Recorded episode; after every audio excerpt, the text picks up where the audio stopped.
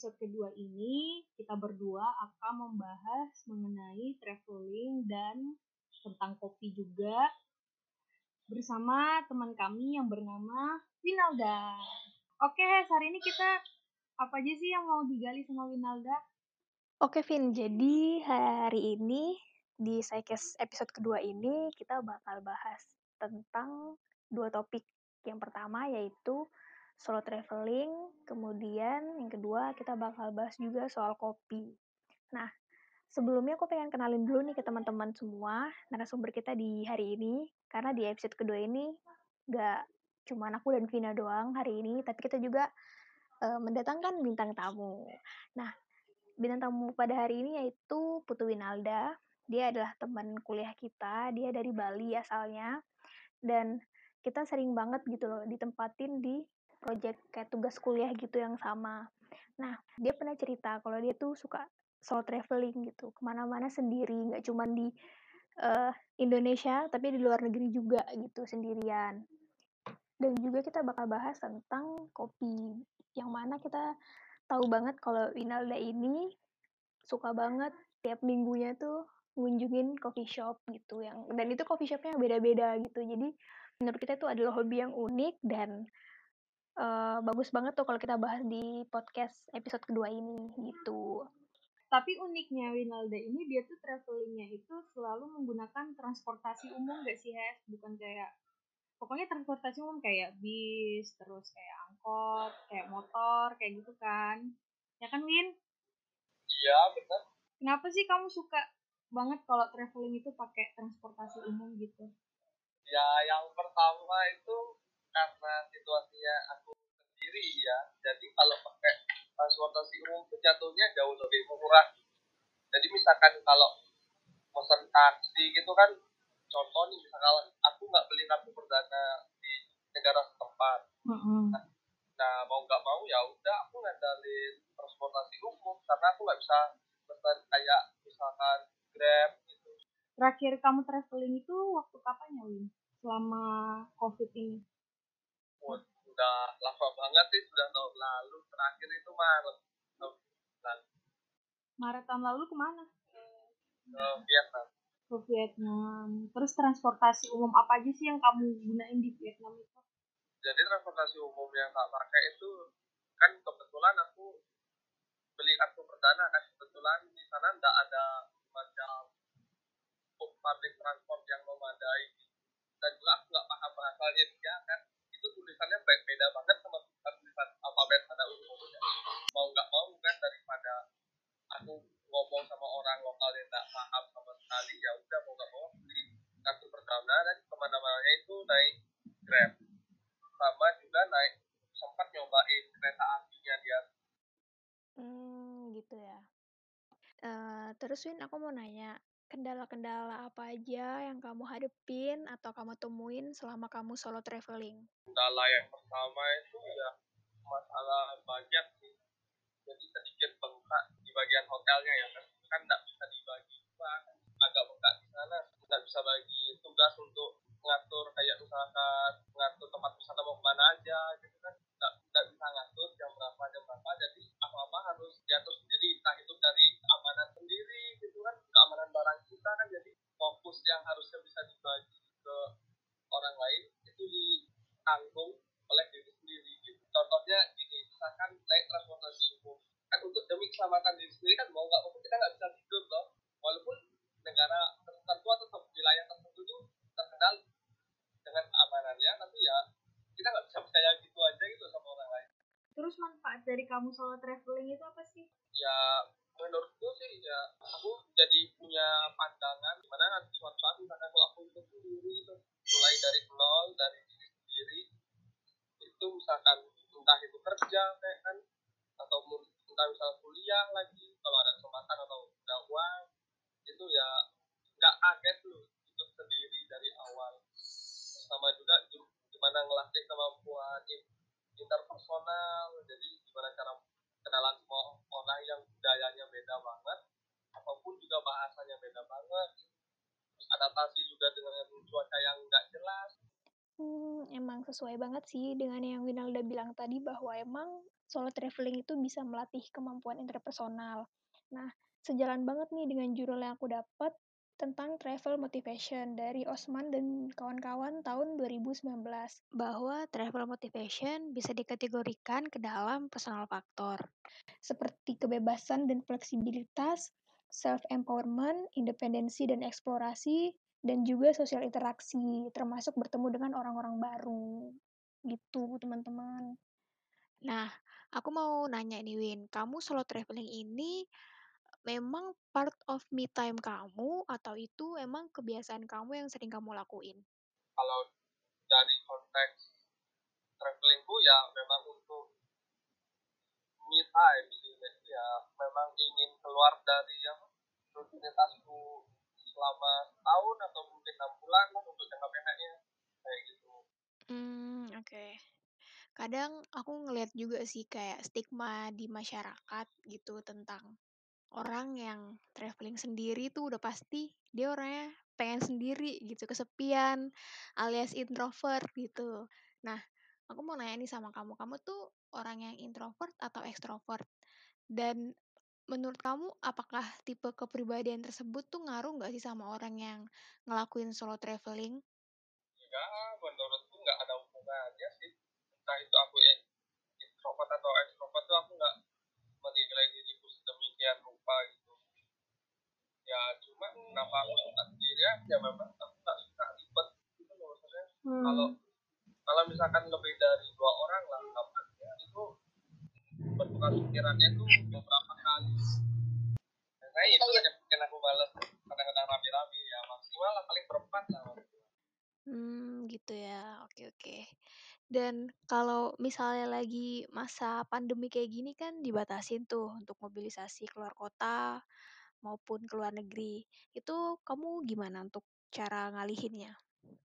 Kalau selama pandemi ini paling cuma ya apa jalan-jalan yang dekat nah, di sekitaran tempat tinggalnya yang paling ya cuma jam dua jam dari rumah gitu aja. Itu pun juga sebentar.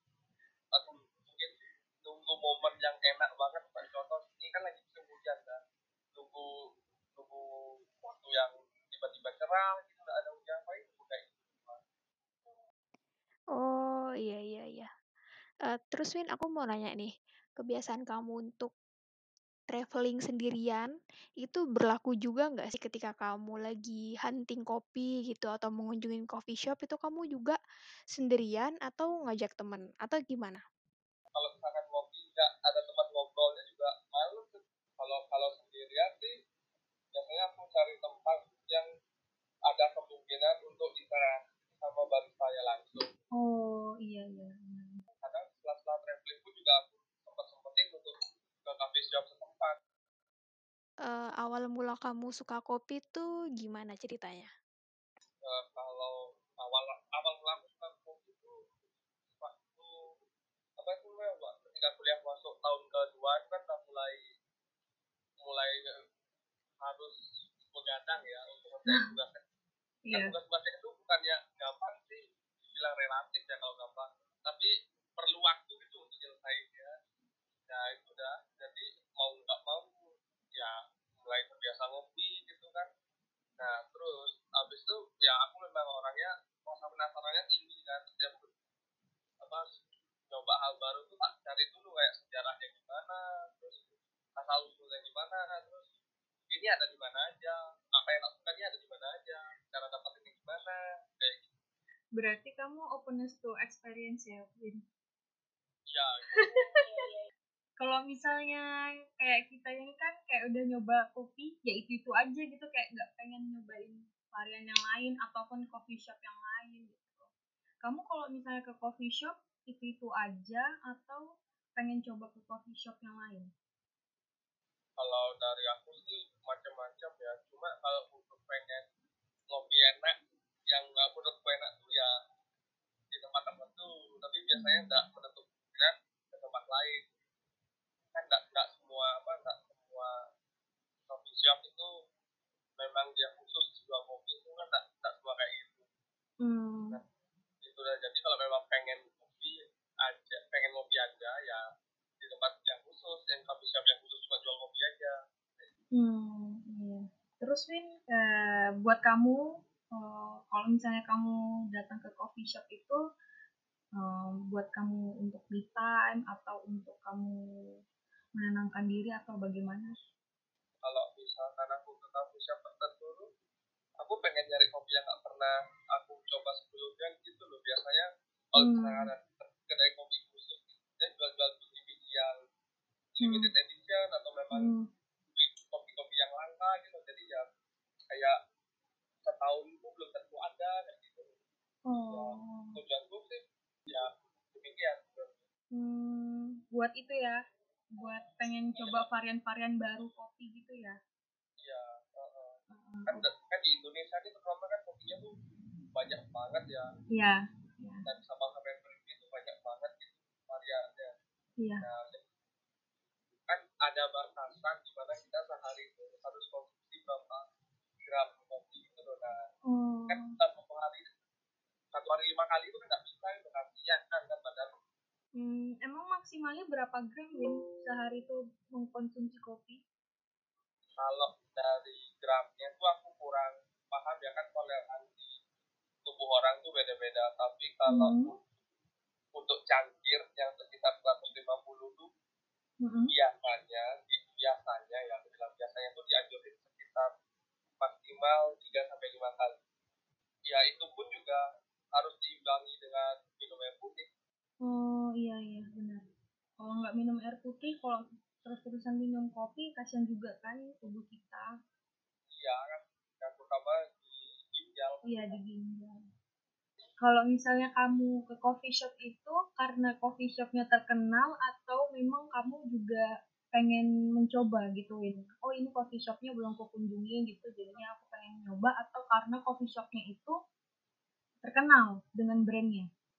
kalau kalau aku sih lebih ke arah penasaran ya bukan terkenal terkenal atau gimana. Kok ini rame ya atau misalkan oh ini kayaknya kayaknya dia bagus tuh pelayanannya ataupun tempatnya tuh. Aku juga memperhitungkan tempat tuh sisi kenyamanan. Oh iya iya benar-benar untuk kenyamanan ya. Berarti nggak bukan dari brandingnya juga, bukan dari ini juga ya. Kayak misalnya kopinya terkenal, tapi dari kenyamanannya juga kan buat kamu. Untuk Iya, menim- benar. untuk menikmati kopi itu. Ya kalau misalkan apa ownernya atau baristanya nggak ramah juga kadang-kadang nggak Iya. cuma nikmati kopinya gitu Oke, terus kamu ada nggak saran-saran buat teman-teman yang baru mau memulai untuk solo traveler?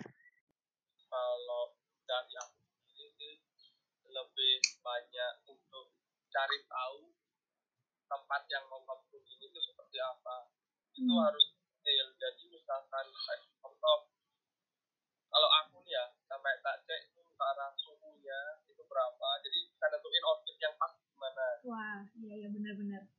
suhu terus misal juga bawa perintilan-perintilan yang bisa bikin kita keluar duit. Contoh kayak payung. Hmm. payung jas hujan harus kan nggak mungkin kan cuaca cerah terus.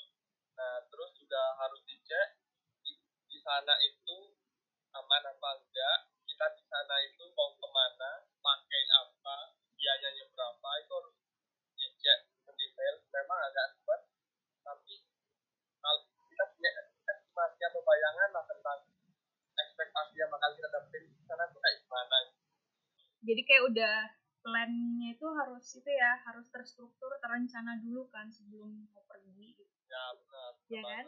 Ya, supaya kita bisa tahu Hmm. kita bawa apa aja gitu kan aku memang nggak suka bawa koper gitu loh kalau jalan-jalan bahkan aku misalkan jalan-jalan seminggu lebih itu cuma bawa ransel aja tidak bawa koper Itu traveler banget. Tapi Tapi kemarin ya, Minalda kamu anu kan Ya. dari Surabaya ke Bali tuh bawa motor sendiri. Iya, ya Heeh. Bawa ransel juga. Ya, cuma bawa ransel doang Bagus sih. Pengen tahu kayak gitu tapi tuh pasti kayak ada rasa takut tuh kayak takut diapa-apain aja gitu di jalan.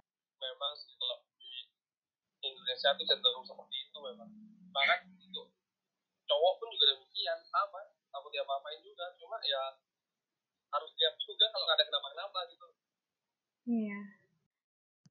Terus Win, menurut kamu gimana untuk menyikapi fenomena yang ada sekarang bahwa emang anak muda kebanyakan itu ngunjungin coffee shop cuma buat kayak gaya-gayaan doang gitu, ngikutin tren gitu. Ah, sekarang trennya lagi kopi, ikut aja yuk gitu, tanpa ngelihat esensi dari kopinya itu sendiri. Nah, menurut kamu gimana untuk menyikapin fenomena kayak gini? Terutama di kalangan milenial sih, kayak kita gitu. Menurut kamu gimana? Memang bukan untuk gaya-gayaan sih, memang ada apa namanya?